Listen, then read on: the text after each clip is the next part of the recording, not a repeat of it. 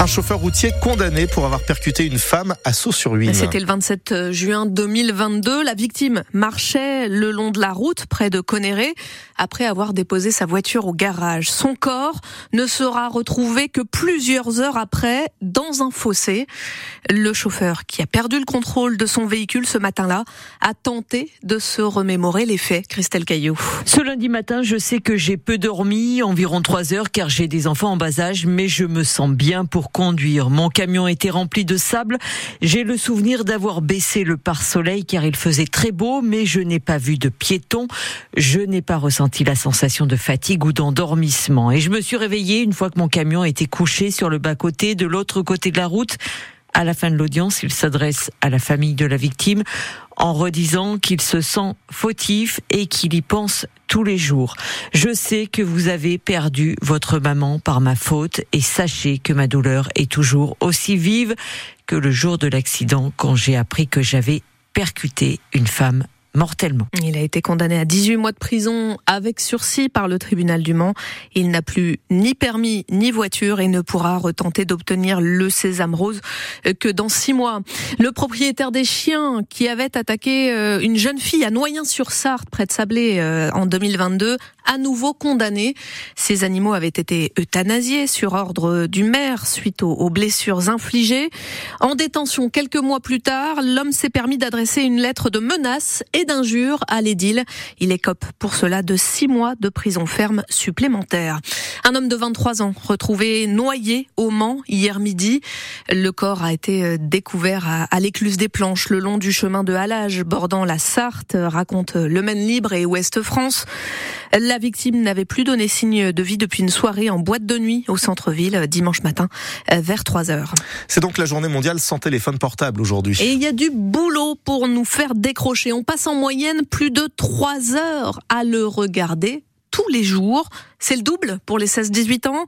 Alors que quand notre écran est cassé, on, on, piétine impatiemment devant le comptoir de ce réparateur du centre-ville du Mans. Freddy est l'un des techniciens un client sur deux, il hésite à nous laisser euh, son téléphone parce que euh, souvent ça on part sur une heure par, par remplacement d'écran.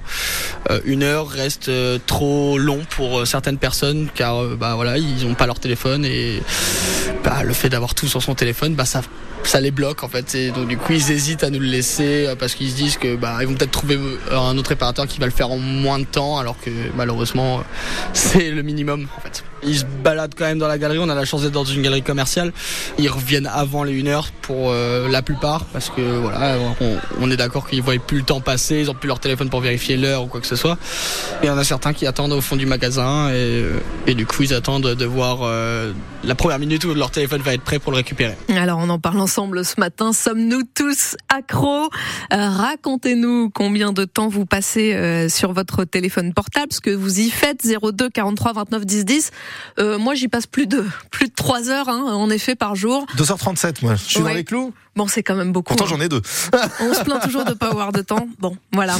Euh, le prix de l'électricité a, a, fortement augmenté en ce mois de février. On va essayer de comprendre pourquoi avec la directrice générale des services du médiateur national de l'énergie. Frédéric Ferriot nous dira si c'est le moment de changer de fournisseur et comment faire quelques économies. C'est l'invité du 6-9 France Bleu à 7h45. Un agriculteur sartois quitte Lactalis. Et Ghislain de Viron, installé dans le nord du département à Roux Pérou Coquet euh, cherche à quitter le géant mondial des produits laitiers depuis 2016. Il nous expliquera pourquoi il change de crèmerie dans le journal de 8 heures. Pourra-t-on prendre notre chien, notre chat avec nous en maison de retraite? La mesure plébiscitée par les Français doit être votée par les sénateurs aujourd'hui. L'annonce a fait le tour du monde. Au Royaume-Uni, le roi Charles III est atteint d'une forme de cancer. Le souverain britannique âgé de 75 ans vient juste d'être opéré de la prostate. C'est là qu'un autre problème a été détecté. Son traitement a déjà commencé, ce qui fait tiquer hein, dans l'un des pays les plus mal classés euh, pour les taux de survie au cancer en raison de diagnostics souvent bien trop tardifs. En huitième de finale de la Coupe de France de football ce soir, les Sochaliens en national euh, vont tenter d'éliminer un troisième club de Ligue 1, Rennes, après avoir sorti Lorient et Reims au tour précédent.